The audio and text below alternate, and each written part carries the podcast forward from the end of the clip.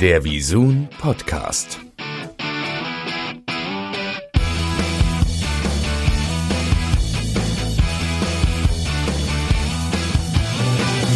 So, herzlich willkommen zum neuen, zur neuen Ausgabe des Visun Podcast. Heute mit Sascha Quade. Ich freue mich sehr, Sascha, dass du dir die Zeit genommen hast für uns. Ich freue mich, dass du mich eingeladen hast, hier sozusagen in dein portables Studio. Ja, wir haben äh, ein bisschen gebraucht, bis das mit dem Termin endlich zustande kam, ähm, aber dafür soll es jetzt umso schöner werden. Wir sind halt Reisende, ne? muss man sagen. Wir reisen nicht nur im Kopf, sondern auch äh, in, in echt und deswegen ist klar, aber ich freue mich auch, dass wir zusammenkommen. Ja, genau. Du hast mir auch gerade erzählt, dass du, ähm, dass du äh, gereist bist zuletzt und äh, hoffentlich noch ein bisschen Energie davon äh, in dir trägst. Voll. Ich äh, trage die Energie in mir und äh, es fällt auf, dass auch so langsam die Sonne länger scheint. Das ist noch so auch sehr schön, muss ich sagen.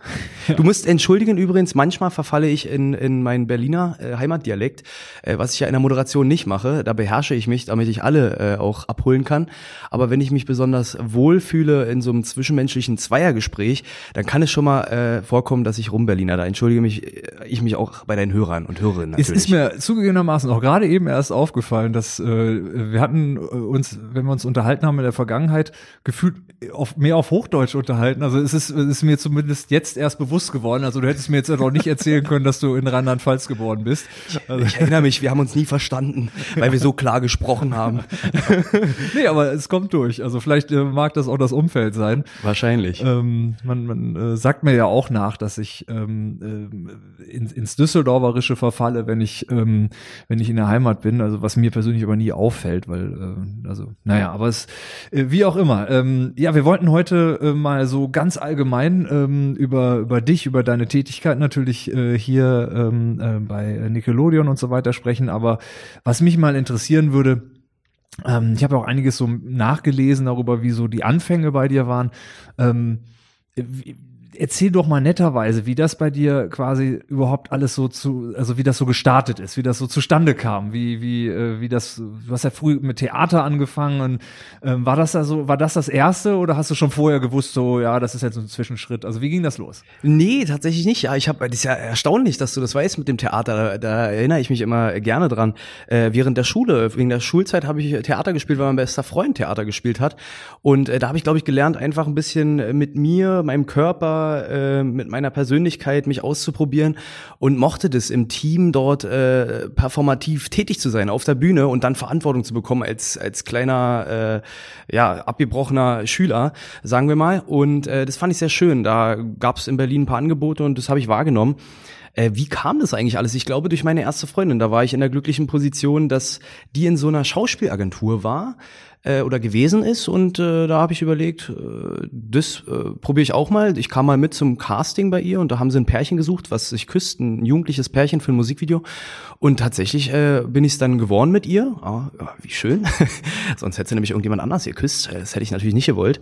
Ähm, nee, und, äh, und dann habe ich mich dafür interessiert und bin auf die Suche gegangen nach Agenturen und äh, bin dann regelmäßig zu Vorsprechen gegangen und nach Agenturen, die dich vermarkten? Die mich nicht vermarkten, sondern die mich vermitteln als, also, als ja, Darsteller. Ja, aber, aber, das ist ja schon sehr professionell, der Gedanke, ne, in so einem Alter. Sozusagen, ja, so. ne, ich war 15, 16, ich musste, ich wollte nebenbei Geld verdienen und äh, nachdem ich äh, gemerkt habe mit dem Zeitungsaustragen, da habe ich ein bisschen die äh, Arschkarte gezogen gehabt, weil äh, während andere in Hochhäusern Zeitungen verteilt haben und man hat pro Zeitung Geld bekommen, äh, durfte ich nur in den Einfamilienhaussiedlungen verteilen. Das bedeutet, äh, um auf mein Geld zu kommen, musste ich da auf jeden Fall Samstag und Sonntag Sonntag richtig äh, mit dem äh, Fahrrad unterwegs sein. Naja, und dann kam die Möglichkeit Komparserie. Äh, unser Charlie wurde damals in Berlin gedreht und äh, ich durfte hin und wieder mal dort äh, durch die Kamera wischen ähm, und äh, als Komparse tätig sein. Und dann hat man sich mit den Leuten unterhalten und da hat man sich interessiert, wie geht es hier, wie funktioniert es. Dann noch äh, mit dieser Theatertätigkeit äh, wusste ich, okay, nicht alles im Fernsehen ist real. Es gibt also Leute, äh, die da arbeiten. Ja, und dann habe ich äh, ein paar Castings absolviert und hab's, die ersten zwei Jahre bin ich einfach nur zu Vorsprechen gegangen, aber das war eine schöne Übung für mich. Und für mich hat sich immer dann schon gelohnt. Ich bin aus dem Vorsprechen rausgegangen und wenn das schön war dann und ich eine andere Rolle spielen konnte, hat's sich gelohnt. Ja, und dann äh, habe ich aber irgendwann die ersten Aufträge bekommen, Kurzfilme und äh, Musikvideo, äh, Musikvideos, in denen ich dann äh, ja, darstellerisch tätig sein konnte. Ich meine, jetzt lacht man darüber, aber damals war das, wow, du darfst äh, in einem Musikvideo auftauchen mit einer Rolle. Das war schon was Besonderes. Hast ja. du ein paar Beispiele? Kennt man da was? Ja, ich weiß nicht, äh, äh, ob man die noch kennt. Kim Sanders, ähm, ich weiß nicht, ich war damals, glaube ich, auch als Komparse bei Rosenstolz dabei. Äh, und so weiter. Ich weiß nicht, ob man viele kennt. Es waren auch viele Newcomer, die dann auch schnell wieder, äh, sage ich mal, raus waren aus dem Geschäft. Ja, aber gut, das ist in der Musikindustrie ja relativ üblich fast. Ne? Ja, schon. Aber es, es war auch schön. Ich habe damals auch kennengelernt, was mein späterer Be Beruf werden sollte. Nicht nur vor der Kamera zu stehen, sondern auch dahinter aktiv zu sein.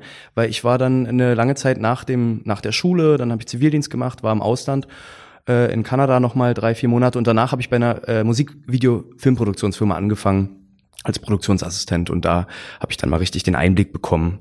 Und das hilft mir heute auch in meiner in, in meinem Dasein hier als Moderator. Aber also ich, ich finde es ja ganz beeindruckend, dass man quasi in der Schulzeit im Grunde schon nach einer Agentur, die einen vermittelt, sucht, dass man äh, quasi regelmäßig zu, zu Vorsprechen geht und so. Also wie, wie, wie kommt denn, also wie, wo kommt dieser Ehrgeiz her? Wo kommt, äh, wo kommt die Motivation her? Das ist ja wahrscheinlich um dich rum dürften ja wahrscheinlich nicht nur Leute gewesen sein, die so äh, gepolt waren, sondern wahrscheinlich Leute, die so, oh, ich gehe zu Fußball und, äh, und ich mache jetzt immer Schule zu Ende und dann gucken wir mal, was so passiert, oder? Ja, nee, überhaupt nicht. Äh, tatsächlich, ja. Um mich rum waren, äh, waren keinerlei Menschen, die äh, ähnlich getickt haben in dem Moment wie ich. Maximal mein bester Freund, Daniel, mit dem ich auch immer noch befreundet bin, ähm, sowohl durch ihn und die Theatertätigkeit als auch durch meine erste Freundin und das Wissen, ah, okay, es gibt also äh, Leute, die schauspielerisch unterwegs sind und die aber vertreten werden durch andere Menschen, ja. habe ich erstmal dieses Wissen bekommen. Äh, und genau, ich glaube, ich weiß nicht, ich war, ich muss ehrlich sein, ich war GZSZ-Fan damals und dann gab's immer schon so Ausschreibungen, werde Komparse bei GZSZ. Also da erstmal das erste Fremdwort. Was ist denn Komparse? Dann, aha, das ist irgendwie organisiert. Dann im nächsten Schritt zu checken, ey, du hast eigentlich Bock drauf, äh, vor so einer Kamera oder vielleicht in der in dem Umfeld einer Kamera stattzufinden und da gibt's äh, Leute, die das vermitteln. So, so hat es begonnen. Also ich war neugierig. Ich glaube, das ist es und das ist auch glaube ich der rote Faden, der sich durchzieht. Ich habe die, diese extreme Neugier immer für äh, neue Dinge gehabt. Und zum Beispiel war es so, dass ich äh, im Abitur später, also ich habe auch viele verschiedene Schulen absolviert, äh, Realschule, Abitur, mal wieder runtergeflogen, hin und her. Ja, oh, man muss ja flexibel bleiben. Und äh, war ja auch nicht so viel Zeit, wenn du immer beim Vorsprechen warst. war nicht so viel Zeit. Ähm, äh, wo war ich stehen? Genau, während des Abiturs hatte ich den Kunstleistungskurs mit einem Problem. Ich konnte nicht malen. Aber ich hatte eine super Lehrerin und die hat gesagt, äh, nähert euch dem Thema mit welcher Kunst auch immer. Und dann habe ich die Videokunst für mich entdeckt. Ähm, weil da konnte ich dann anders kreativ sein. Und äh, das war super wichtig. Und da merke ich immer, wie wichtig auch so Impulsgeber sind. Äh, Vorbildfunktionen, also Vorbilder und Mentoren. Ja, ja, es war wichtig. Habe ich verschiedene Menschen in meinem Leben gehabt, die kann ich, glaube ich, heute an, an einer Hand abzählen. Äh, und dann weiß ich, wie diese Collagenarbeit ich, also Sascha Quade, die Collage, wie die zustande gekommen ist. Und, und äh, wie kam es dann zum, äh, zu, wie kamst du zu, zu Nickelodeon? Wie kam äh, der Kontakt dann zustande? Ähm, über die Agentur eine Ausschreibung äh, durch einen Sender, der damals anonym bleiben wollte, mit einem Format, das anonym bleiben wollte, äh, um erstmal, ich glaube im Nachhinein, man wollte einfach äh, nicht, dass die Leute wissen, um wen es geht. Man wollte erstmal ganz neutral Menschen kennenlernen, die in Frage kommen könnten. Und da gab es eine Ausschreibung, da habe ich beim Online-Casting mitgemacht, zwei, drei Runden, dann wurde ich eingeladen. Also die war gar nicht bewusst, dass es sich um einen Kindersender handelt. Nee, doch, ich wusste, ich äh, konnte mir vorstellen, dass es sich um einen Kindersender handelt, weil äh, die Vorgaben für das Vorsprechen waren so gelegt. Man sollte Interviews führen, man sollte die Dinge, die man über sich erzählen sollte, waren schon sehr äh, in der, haben in der Fantasiewelt stattgefunden. Mhm. Also da dachte ich jetzt nicht, dass es dass die ARD gerade einen neuen Nachrichtensprecher sucht. ähm, aber genau, ich ähm, bin dann äh, dreimal online und dann war ich zweimal, dreimal in Realität da und dann hat die Produktionsfirma damals äh, mich ausgewählt und der Sender dann auch. Das war vor fünf Jahren. Ah, okay. Das ist auch eine ordentliche Zeit, ne? Also ist viel passiert in der Zwischenzeit. Ja, ist viel passiert, hat sich viel entwickelt. Was damals angefangen hat, eigentlich als, oh toll, da ist äh, jemand, der, der, der verspricht mir vier Tage im Monat auf Garantie zu arbeiten für mhm. ihn. Als Selbstständiger, der ich damals war, ich habe mich als Filmemacher selbstständig gemacht, als Regisseur, ähm, war das Gold wert, weil äh, in dem Alter äh, sich selbstständig zu machen als Filmemacher, äh, ist, sage ich mal, du hast viele Aufträge, aber keiner bezahlt dafür, weil du halt ein Newcomer bist, ist ja auch klar. Da, deswegen war das für mich toll zu wissen, okay, da gibt's einen Sender, der macht mit dir Dinge oder du darfst dich dort entfalten, äh, und für Dinge begeistern, die dir wirklich Spaß machen und du hast vier Tage im Sack pro Monat. Das war schon mal äh, gut und wichtig, aber damals hatte ich noch nicht das Selbstverständnis, mein Hauptberuf ist Moderation, ich bin Moderator. Das habe ich ganz oft auch ja, nebulös den Leuten vermittelt. Also habe gesagt, ja, ich bin Filmemacher und manchmal mache ich noch Moderation, aber dann wurde es immer mehr und irgendwann habe ich gesagt, hey, das ist ein total krasses Privileg, dass du das machen darfst. Du musst dich jetzt mal dafür interessieren. Und dann habe ich mich auch bewusst weiterentwickelt, ähm, Coach, also ein paar Coachings gemacht, mich mit Leuten und Mentoren unterhalten, Mentorinnen, äh, Mentorinnen auch an meiner Seite gehabt. Und das war toll. Äh, und heute kann ich selbstbewusst sagen, ja, ich bin Moderator und Filmemacher. Und ähm, gerade bei einem äh, Kindersender hast du ja im Grunde auch noch eine Situation, ich äh, vergleiche das mal mit so Autofirmen, die haben ja irgendwann auch festgestellt, ähm, dass man ja so äh, die Basis äh, für, für ihr Modell oder ihre Marke ja in der Kindheit äh, legt. Das heißt, die Kinder, die ähm, entscheiden ja schon sehr früh mit, ob sie das Fahrzeug äh, quasi, äh, also ob das in der Familie jetzt äh, genommen wird als nächstes. Und da Markenbildung wird sehr früh, findet ja früh statt. Und jetzt gibt's ja Kinder, die quasi mit dir aufwachsen oder aufgewachsen sind. Das heißt, das ist ja schon was, äh, das, äh, das, das darf man, glaube ich, gar nicht unterschätzen, so im äh, Sinne auch, ähm, äh, dass du, wenn du jetzt fünf Jahre sagst, das ist für ein Kind, was vielleicht sechs war und jetzt elf ist, ist das ja eine wahnsinnig lange Zeit. Also gefühlt ihr ganzes Leben so. Und ähm, merkst du das? Also ist das so irgendwie, ist das irgendwie so eine Art ähm, Unterschied zu, ich sag mal, sonstigen Moderationen oder anderen Themen so, dass man da irgendwie ja mit einer ganz anderen Zielgruppe, auch mit einer ganz anderen ähm, Relevanz in der Zielgruppe irgendwie so äh, ist? Ja, also ich glaube, so richtig angekommen ist noch nicht und ich glaube, das wird auch, also erst passieren, wenn ich dann irgendwann beim Sender vielleicht nicht mehr sein werde, ähm, richtig, also zu realisieren, dass du mitgestaltet hast. Also ich realisiere das schon in Teilen, ähm, dass ich mit sozialisiere. Also ich äh, wirke auf Kinder ein, ja. äh, weil ich eine Art Vorbildfunktion ja habe. Und äh, das check ich schon auch in meiner Arbeit. Ähm, wie, begegnen, wie, wie begegnen die dir auf der Straße? Äh, also man erkennt mich ich bin aber nicht wie ein Star für sie, sondern ich bin eher wie ein Geschwisterkind. Ähm, ich bin die Verbindung zu ihren Stars. Äh, so erkennt man mich. Aber du polarisierst ja zumindest nicht im Sinne dessen, dass ein Kind ja kann ja eigentlich keine negativen, sondern immer nur positive Assoziationen haben. Das ist doch eigentlich schön, oder? Ja, das ist super schön. Also ich merke, dass es äh, viele positive Auswirkungen hat auf den Alltag. Ich war gerade letzte Woche eine Woche an einer Schule in Brandenburg und habe dann Workshop machen dürfen. Und äh, das ist eine Schule gewesen, die äh, vielleicht in einem Umfeld stattfindet, äh, wo es nicht nur Sonnenschein gibt. Und da gibt's auch viele Kids, die, äh, ja, halbstarke, die gern mal äh, einen dicken Max mark markieren, sag ich mal. Aber als sie mich dann gesehen haben, haben die doch mehr. Also das fand ich total überraschend. Haben gesagt, oh, Sascha, äh, also als dann zu jemandem gesagt habe, Alter, mach mal deine Füße da bitte von, einem, von dem Tisch runter. Äh, und er so, ja, okay, Sascha, weil du's bist. da dachte ich so, oh, okay, ey, du hast ja hier einen Hebel, der ist länger als von manch einer Lehrerin, von manch einem Lehrer.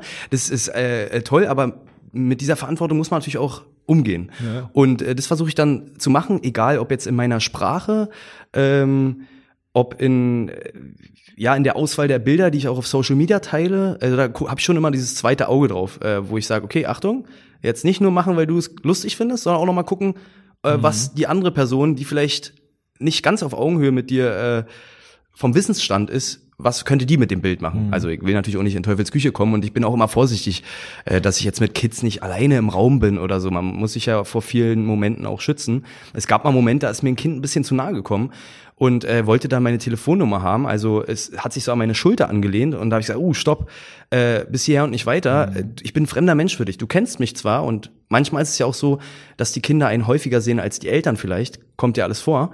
Aber ich kann ja immer noch ein Arschloch sein und das muss jedes Kind auch immer wieder überprüfen bei einer realen Begegnung. Ja. Ist der wirklich cool oder ist der nicht cool? Ja. So, und ich finde, und das ist zum Beispiel was, was ich denen dann gerne auf den Weg gebe. Ich umarme auch jetzt nicht jedes Kind. Das sieht man ja viel bei, bei Social Media Stars, dass sie jeden, äh, jede Person umarmen. Da bin ich immer ganz klar. Es gibt erstmal einen kurzen Moment der Irritation, öh, warum umarmst du mich nicht? Und dann sage ich, ja, ich will einfach, äh, dass wir uns erstmal so begegnen und kennenlernen, bevor wir irgendwie da wirklich diese Körperlichkeit zulassen. ja. ja. Aber ähm, das ist ja im Grunde auch jetzt äh, beispielsweise jetzt beim Slimefest oder so, wenn du, wenn du dann auch auf der Bühne stehst, das ist schon eine Zielgruppe, die ist anspruchsvoll, ne, auf, auf, auf ihre Weise. Da hast du ja schon noch ordentlich was zu leisten, ne? ja, die ist anspruchsvoll, die fordert aber genau deswegen mache ich es ja, ich will ja auch nicht einschlafen. Kann ich ja noch machen, wenn ich alt bin, aber ähm, ich, ich mag die, ich mag, dass die so fordernd sind. Vor allem auch, das merkst du in Interviews, das merkst du in zwischen, zwischenmenschlichen Gesprächen, äh, wenn die realisieren, dass du denen nicht zuhörst, dann lassen sie dich eiskalt fallen. Ja. Und da sehe ich ja auch blass aus als Moderator. Deswegen habe ich ja das Interesse, denen auch wirklich zuzuhören. Ähm, und ich finde es ja spannend. Eigentlich ist es ja immer eine Chance für mich, äh, also in ein anderes Leben zu gucken. Jeder Mensch ist anders und deswegen nutze ich die Chance auch immer wieder eine andere Perspektive einnehmen zu dürfen, dann durch Nickelodeon und durch die Live-Events. Das haben wir ja nicht immer gehabt, dass wir Live-Events hatten. Wir haben ja ganz ja. viel Studio gemacht. Ähm, ganz andere Situation, ne? Von so Sitcom-Charakter, wie es wie man es aus Amerika kennt, dass da permanent Publikum ist, davon können wir ja nur träumen. Aber wir, wir kommen näher daran. Ne? Wir haben halt Slimefest, die KCAs, äh, solche Dinge und da freut's mich dann schon. Also ist manchmal auch irritierend, weil ich es vielleicht nicht kenne, aber ich denke, ey, ich bin doch nur, guckt doch keiner, was denn? Also wenn man jetzt nur für sich ist, denkt man, okay, du machst deinen Job, ist dein Handwerk, du machst es gut und wenn du nach Hause gehst, dann willst du es gut gemacht haben. Und dann kennst du deinen Kollegen und Kolleginnenkreis aber dann realisierst du ja nicht, wie viele tausende Leute das gesehen haben. Ja, ja. Das wird dir dann erst bewusst auf diesen Veranstaltungen. Äh, dafür bin ich sehr dankbar. Und ähm, hast du eigentlich, was so Moderation angeht, ähm, irgendwelche Vorbilder, wo du sagst, also den fand ich immer schon oder da habe ich früher mich immer so ein bisschen dran orientiert. Also so im Comedian-Bereich war ja mal früher war Harald Schmidt immer so das Nonplusultra und äh, ähm, ja, es gibt ja so so so bestimmte Leute auch international, wo alle immer sagen, also der ist es. Hast du da irgendjemanden, wo du sagst, den, der hat mich, muss ja jetzt nicht aus, aus dem direkten Bereich, aber irgendjemanden, wo du so gesagt hast, also den fand ich immer toll. Ey, da muss ich ehrlich sein, aber also Nee, da muss ich ehrlich sein, da kenne ich, also da habe ich kein direktes Vorbild. Ähm, ich kollagiere mir dann auch immer gerade das zusammen, was ich brauche. Ähm, und selbst wenn ich es hätte, ich habe eine große Schwäche und äh, das ist, ich habe so eine Art Namensvergesslichkeit. ja? Und, äh, und selbst wenn ich jetzt jemanden wüsste, könnte ich dir den Namen nicht nennen. Äh, das, okay. Daran muss ich arbeiten, ja, aber jeder Mensch hat Schwächen, war, macht mich auch zu einem menschlichen Mensch. Äh, Kai, aber deinen Namen weiß ich, das ist das Wichtigste jetzt erstmal für den Moment. Äh, wir haben ihn ja extra hingeschrieben. Noch, an, ne? ansonsten, genau, ansonsten äh, ist es aber so, dass ich mir nicht nur äh, Moderationsvorbilder suche, sondern tatsächlich auch im, in allen performativen Künsten. Ne? Ich gucke mir auch Artists an, äh, Musikerinnen, Musiker und schau, wo kann ich mich da bedienen, weil irgendwie das, was ich beim Kinderfernsehen mache, ist nicht nur moderieren und sprechen. Ja. Es läuft zwar viel über die Sprache, aber es läuft ja noch viel mehr über über die Gestik, die Mimik, äh, Performance, ja, die Kids in dem Alter, die wir bedienen, die die gehen steil und mit irgendwelchen Choreografien, ja, also ich muss da auch körperlich immer wieder am Ball bleiben. Ja, also, wer mich nicht kennt, ich hab Sixpack Astralkörper, 1A, sportliche Figur. Oh. Nee, nicht ganz so, aber, aber ich, ich bleib neugierig so. Und da freue ich mich natürlich immer, wenn ich auch so äh, berühmte Persönlichkeiten wie äh, Nikita Thompson antreffen kann, mit der ich die Co-Moderation im letzten Jahr beim Slimefest gemacht habe. Nein, in diesem Jahr, Entschuldigung. Äh, und sie ist ja eine astreine Choreografin und sich da einfach mal anzugucken, was da für eine Körperspannung äh, ist. Also Entertainment. In Deutschland ist Entertainment noch in den Kinderschuhen. Äh, und das begreife ich immer dann, wenn ich ja. auch mal nach Amerika gehe. Siehst du das noch so? Also es professionalisiert sich ja alles, so gerade der Comedy-Bereich hat sich ja unheimlich entwickelt. Ähm, aber siehst du das so? Also ist das wirklich noch ein, großer Unterschied? Also ich glaube, also ich denke, dass wir in Deutschland ganz viele Menschen haben, äh, die Entertainer, Entertainerinnen sind ähm, wir haben aber noch nicht die Menschen, die das Geld bereitstellen für diese Menschen, äh, um ihre Kunst, um ihrer Kunst nachzugehen, die, die äh, ausreichend vertrauen.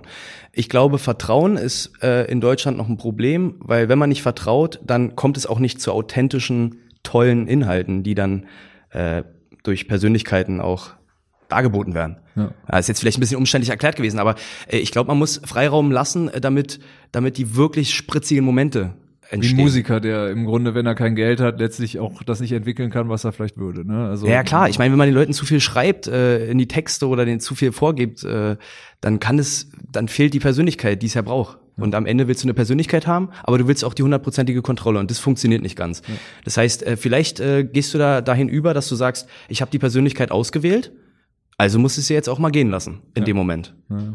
Ja. Ähm, du hast ja so als Markenzeichen die Fliege ähm, und die Hosenträger. Ja. Also kann man ja so sagen. Wie, wie ist das denn? Hast du dann für dich entschieden, so das ist, ähm, das passt zu mir, so bin ich oder so möchte ich sein? Also wie, wie geht man mit sowas denn um? Weil man hat ja da schon, äh, das ist ja schon auch was, wo du sagst, äh, sag ich mal, so ist ein Markenzeichen, das ist so irgendwas, oder? Das, das steht, das, das steht für mich so, oder wie, wie, wie kam das?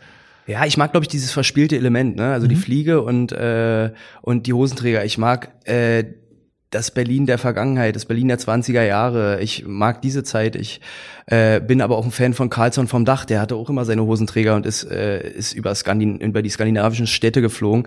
Das habe ich als Kind konsumiert. Das fand ich irgendwie cool. Ey, so ein Typ, gut, ein bisschen frech, der ein bisschen auch aneckt, aber der fliegt halt über die Stadt und hat alles im Überblick. Und äh, ja, ich, ich mag Rock'n'Roll. Ich glaube, da, da gibt's viele ähm, Richtungen, aus denen das kommt. Und mein Glück, dass Nickelodeon auch ein Sender ist, der der auch Dinge ausprobiert und dass man auch hier beim Styling manchmal mit Leuten zusammenarbeitet, äh, die es dann auch als was Wunderbares sehen. Und so äh, ist es, glaube ich, dazu hat sich entwickelt. Aber sowas hat sich entwickelt. Zu Beginn zum Beispiel habe ich auch angefangen ohne Brille. Ich habe in meinem privaten Leben immer eine Brille auf. Ähm, zu Beginn habe ich bei Nickelodeon aber ohne Brille angefangen, aber nach einem Jahr hat man sich überlegt, wäre doch eigentlich toll, wenn du eine Brille tragen würdest, dann könntest du auch mal den Aufnahmeleiter, die Aufnahmeleiterin sehen. Das war mein Problem bis dato. Da hatte ich aber noch Glück, da habe ich meine Kollegin äh, Laura an der Seite gehabt, die konnte das immer für mich managen, weil die hat's gesehen. Ähm, ja, und dann habe ich gesagt, ja, klasse, lass eine Brille auf jeden Fall nehmen, weil ich brauche ohne Brille. Und dann kam diese große, charismatische Brille für Nickelodeon auch dazu. Ja, das sind verspielte Elemente. Ich mag das, wenn man auch einem Charakter schon, bevor er den Mund aufmacht, ansieht, äh, der ist irgendwie, äh, der hat Fantasie und der ist ein bisschen, der ist ein bisschen bunt im Kopf, sagen wir mal. Ja, und Fernsehen ist ja dann doch so, dass, äh, dass man ähm, auch sehr stark, sag ich mal, acten muss, ne, was man immer so denkt, dass es reicht jetzt, aber im Fernsehen kann das eigentlich fast nie genug sein. Ne? Voll. Und ey, da sieht man dann doch auch Vorbilder von mir. Jack Black ist so ein Vorbild, ja. Mhm.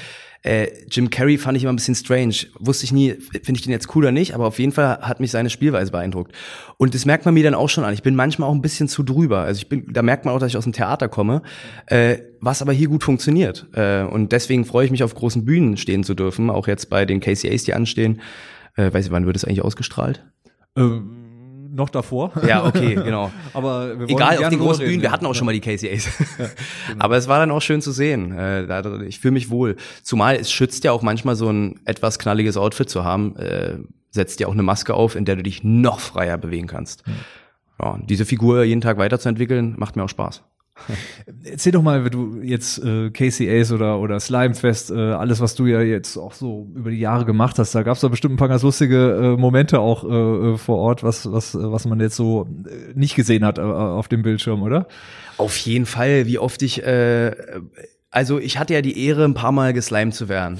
Und äh, Slime ist wunderbar, aber es ist halt slimig. Äh, das ist und auch kalt. Die ne? Kunst der Sache ist auch kalt manchmal. Und da kommt es zu dem einen oder anderen Augenblick, äh, da macht man dann doch mal eine Grätsche und, und liegt auf dem Boden. Äh, ist dann ein kurzer Schock, aber alles gut, ist immer gut gegangen.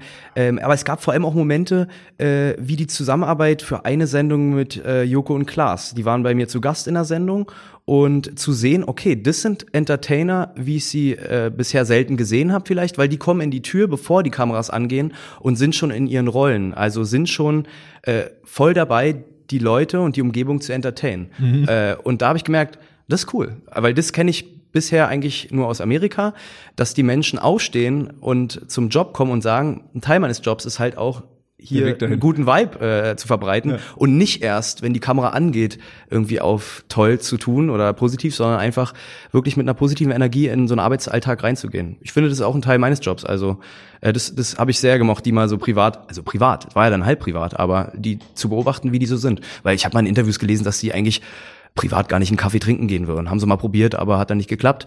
Aber im Beruf, äh, da funktionieren die super. Da denkst du, ey, die sind beste Freunde für immer Die sind bestimmt auch befreundet, aber manchmal ist man halt, man ist ja nicht in jeder Sekunde äh, auf einer Wellenlänge. Aber gut, es soll ja jetzt kein Podcast über Jürgen Klaas werden, aber das fand ich einen schönen Moment. Ich lerne immer wieder äh, Größen kennen, auch aus Amerika. Wir haben ja auch Leute vom Cast hier gehabt, äh, vom amerikanischen Cast, äh, von einigen Nickelodeon-Serien.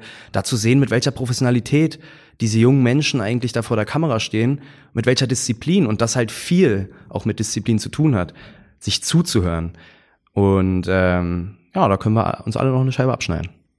Ja, ich denke auch. Also da, äh, wir haben ja schon auch einige ähm, so internationale ähm, ähm, ja, Events gesehen und äh, ist natürlich von der Größenordnung noch was, das ist jetzt in Deutschland noch nicht vergleichbar, aber ich finde, aber also, trotz allem haben wir hier, finde ich, schon ein paar tolle äh, Events. Also gerade zum Beispiel das letzte Slimefest, äh, da war auch auf der Bühne ja richtig äh, Zauber, da ging es ja richtig los und äh, war auch schön voll da, ne? 2.000, 3.000 Leute so davor. Also man muss ja schon sagen, das sind doch beeindruckende Bilder auch, ne? Voll, ey, voll und ganz. Ich bin auch auch die äh, Lautstärke war wahrscheinlich Die Lautstärke war, ey, war krass, krass. Also, weil die Leute, momentan ist ja Mike Singer so ein sehr gehypter Star, der sehr viele Fans hat und die können extrem laut sein. Ja. Da manchmal in seiner Moderation voranzukommen, wenn Mike Singer drei Minuten später auf der Bühne steht und die, die spüren das, die Menge, da hast du nichts mehr zu melden. Da musst du dann nur noch daran denken, versuch jetzt einfach nicht äh, die Konzentration zu verlieren, denn du bist ja noch für den Fernsehzuschauer da. Ja.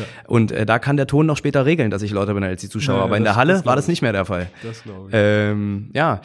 So sieht es aus. Ja, ansonsten, ich habe ich hab ja auch neulich mal in deinem Podcast mit Steffen Kottkamp gehört, ähm, der ja auch versucht, immer Nickelodeon mehr und mehr in die, in die Richtung zu führen, dass es noch mehr Eigenproduktionen gibt, die halt auch diesen Live-Charakter haben, beziehungsweise die, die Kids, die Zielgruppe wirklich ja. äh, mit ins Boot holen. Und das finde ich eigentlich voll schön. Also es ist ein schöner, schöner Gedanke. Weil als ich hierher kam, da gab's eigentlich gar nichts an Eigenproduktion. Da, da hat's erst begonnen. Ja. ja. Und was, jetzt mal abgesehen jetzt von den Live-Produktionen oder alles zusammengefasst, was hast du auf, auf Nickelodeon selber? Was, was magst du am liebsten? Was sind so deine Lieblingsformate? Irgendwas, was du gerne guckst? Bist du Spongebob-Fan? Ey, na klar, Spongebob, also Spongebob geht immer, das ist ein Klassiker. Ähm, ich weiß jetzt gerade aktuell, da sind glaube ich keine neuen Folgen. Äh, Nicky, Ricky, Dicky und Dawn sind super lustige Charaktere. Ähm, ich mag aber auch die Brotpiloten. Das sind so zwei Dudes, äh, Comic, äh, die fliegen immer los mit ihrem Brotmobil und und liefern Brot aus. Äh, und das ist wahnsinnig lustig einfach. Also was es da für Herausforderungen gibt. Aber ich meine, das mag ich auch an Nickelodeon. Äh, wenn man sich das mal also wenn man darüber mal nachdenkt, dass irgendwann mal es jemanden gegeben haben muss, der gesagt hat, ey, ein Schwamm, der da, der da irgendwie die Hauptrolle spielt, das finde ich eine super Idee. Das hätte ja niemand gedacht. Deswegen ist es nur konsequent, auch die Brotpiloten zu haben äh, oder was da auch noch kommen mag. Aber ja, also die Thundermans, natürlich Henry Danger. Es gibt eigentlich, ich kann mich für jede Sendung begeistern, weil ich gucke mir dann auch immer, ich blende manchmal die Dinge aus, die mir nicht so gefallen und versuche mir mehr aus den Serien zu holen. Ähm, ich gucke tatsächlich nur online, muss ich dazu sagen weil ich immer so viel unterwegs bin, ähm, gucke ich dann immer nur online und da gucke ich dann halt, was gerade im Feed mir angeboten wird. Da bin ich gar nicht so wählerisch. Und sag mal, ähm, was ja irgendwie auch spannend äh, ist ja momentan so zu beobachten, wie, wie die Stars auch in, in der jüngeren Zielgruppe sich so entwickeln und dass man zwei 16-Jährige da hat mit Lisa und äh, Lena, die ja äh, im Grunde halt in Deutschland wahrscheinlich so die Stars überhaupt sind. So, ähm, du, du hast ja getroffen. So, äh, wie, wie, wie empfindest du das? Wie gehen die damit um? Also es ist ja, es muss doch ein wahnsinniger, das ist ja fast so Justin Bieber-artig irgendwie was, was denen so auch begegnet. Wie, wie, wie, wie, wie, wie siehst du das so? Du hast ja nun auch ein bisschen Abstand dazu und äh, beobachtest das. Ist das nicht komisch irgendwie zu sehen, wie, wie jemand schon in diesem Alter so, die können doch wahrscheinlich nicht mehr normal über die Straße gehen. Wie, wie siehst du das? Ja, ich glaube, darum beneide ich äh, die beiden nicht, äh, weil diese, diese Privatsphäre, die wünsche ich mir für mich dann in einem bestimmten Rahmen schon. Aber man muss sagen, in der Zusammenarbeit, ich mag die beiden total, weil die so ähm, ja bodenständig sind. Ich glaube, sie schützen sich auch, ähm, auch die Familie, äh, also die Familie schützt sich einfach dadurch, dass sie versuchen in der Kunstwelt ähm, toll zu performen, aber trotzdem die Privatwelt außen vor zu lassen. Ähm, was nicht bedeutet, dass sie nicht authentisch sind. Sie sind wirklich äh, offline genauso wie online. Ähm, und ich habe sie auch gefragt, aber für die ging es auch total schnell. Die waren 15, das ging mehr oder weniger über Nacht, das konnten die gar nicht begreifen.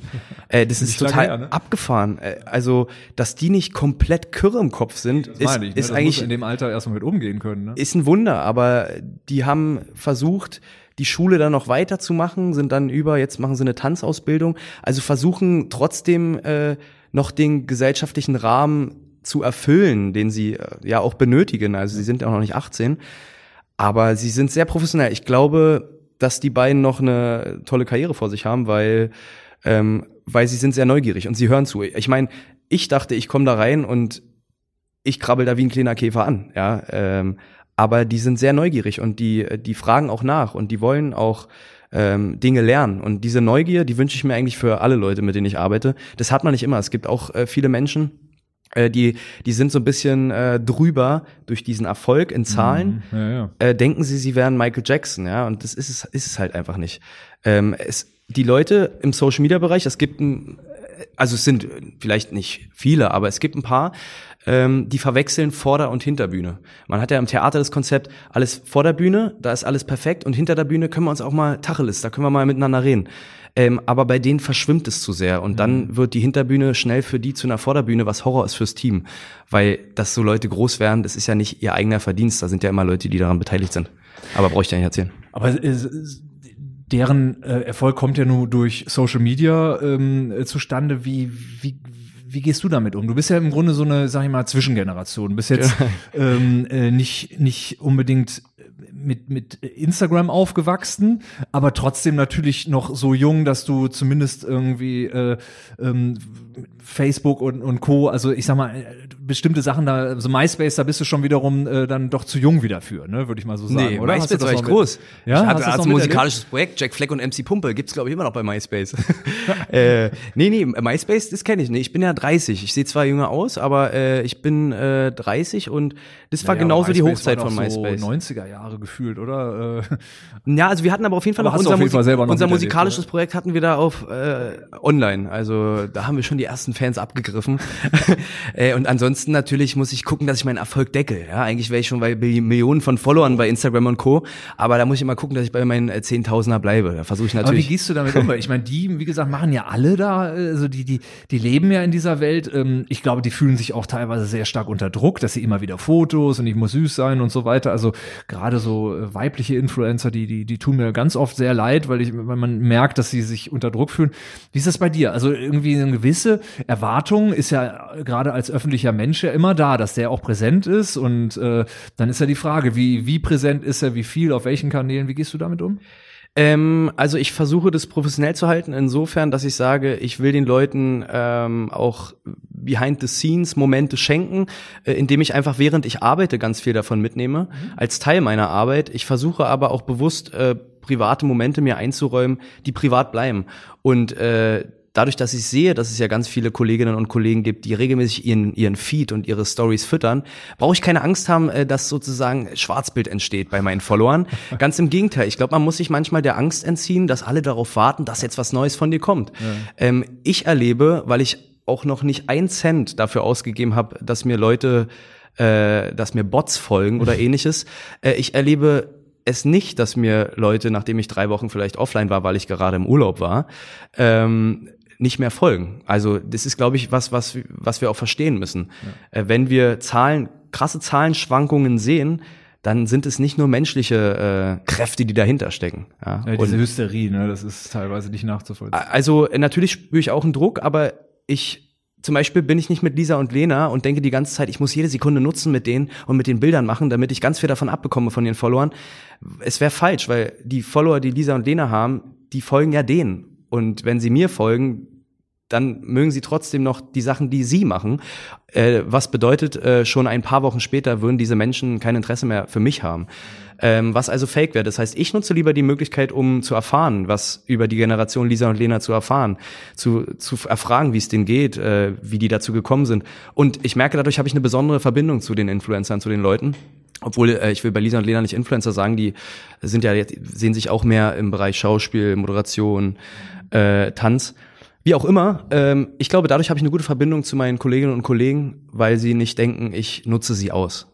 Aber se selber hast du da, wenn ich dich jetzt so richtig verstehe, auch eine relativ nüchterne Haltung dazu. Ähm, also, dass, ähm, dass du da auch sagst, dass, dass du es auch teilweise übertrieben findest, wie manche da äh, mit umgehen, oder? Voll, also ich meine, jeder äh, entscheidet das für sich und das finde ich dann auch okay, aber ich habe für mich entschieden, ich nutze äh, diese ganzen Kanäle, um mich kreativ auszutoben, auch mal Dinge auszuprobieren.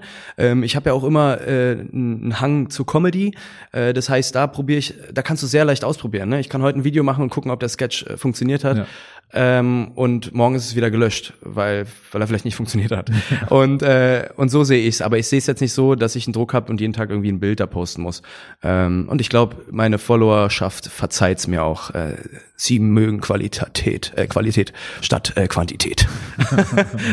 man kann sie sozialisieren. Man kann Leute ja auch, äh, sage ich mal, ja, ich glaube, das ist schon okay. Ist ja auch Teil der Authentizität, ne, wenn man selber sagt, ich will so sein, wie ich bin und da muss man dann dem auch folgen, auch auch im Social Media, ne?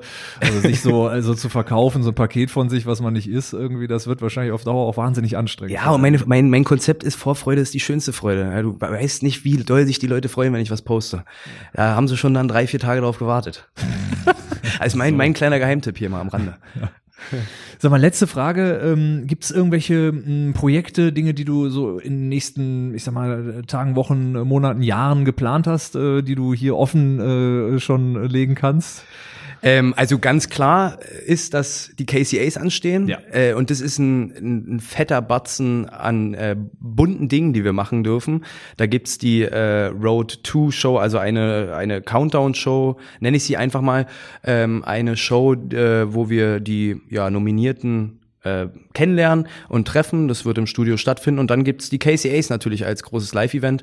Äh, und das ist erstmal für mich die größte Aufgabe äh, bis Mitte April. Und danach, da will ich mich mal wieder äh, zurücknehmen und gucken, was kann ich wieder selbst kreieren. Weil ich denke schon immer darüber nach, auch die Moderation und die Regie slash Filmemacherei irgendwie zusammenzuführen. Äh, was das bedeutet, dafür muss ich mir halt Zeit nehmen, weil ich bin auch ich habe so viel Input hier äh, von so vielen Seiten, da muss man sich manchmal dann auch mal wirklich ein, zwei Wochen nehmen und gucken, was geht denn da draußen eigentlich wieder in der Welt? Ja. Und da habe ich auch Lust drauf. Also weil ich auch, ich mag das auch, dass wir hier uns gerade unterhalten und Leute uns zuhören im Podcast. Ich habe mal eine Zeit lang beim Radio gearbeitet, habe das ausprobiert. Ne? Also ich versuche verschiedenste Wege, weil am Ende ist ja eins der Kern, und zwar die Geschichte, die wir erzählen wollen. Und das ist ja bestimmt auch ein Teil deiner Neugier, warum, das, warum du das hier gemacht hast. Und ähm, ja, und äh, ja, ich mag das und deswegen bin ich im April erstmal neugierig und dann kann ich vielleicht im März, äh, März, was kommt nach April? März. Mai, dann kann ich im Mai vielleicht mehr dazu sagen. Okay, dann äh, will ich dir da auch jetzt nicht weiter auf den, auf den Zahn fühlen, sondern erstmal sagen, vielen lieben Dank, dass du dir die Zeit genommen hast. Ähm, und äh, war sehr interessant und spannend. Also ich äh, ja, freue mich auf die äh, KCA. Das, äh, das wird auch eine, ähm, ja, wieder eine, eine tolle Veranstaltung und ähm, ja, wir freuen uns auf alles, was da kommt. Genau, Und- kommt vorbei, kommt vorbei, wenn ihr das hört, kommt zu den KCAs. Ja, und dann noch äh, einen guten und äh, wundervollen äh, Tag und Vielen Dank. bis bald. Dankeschön.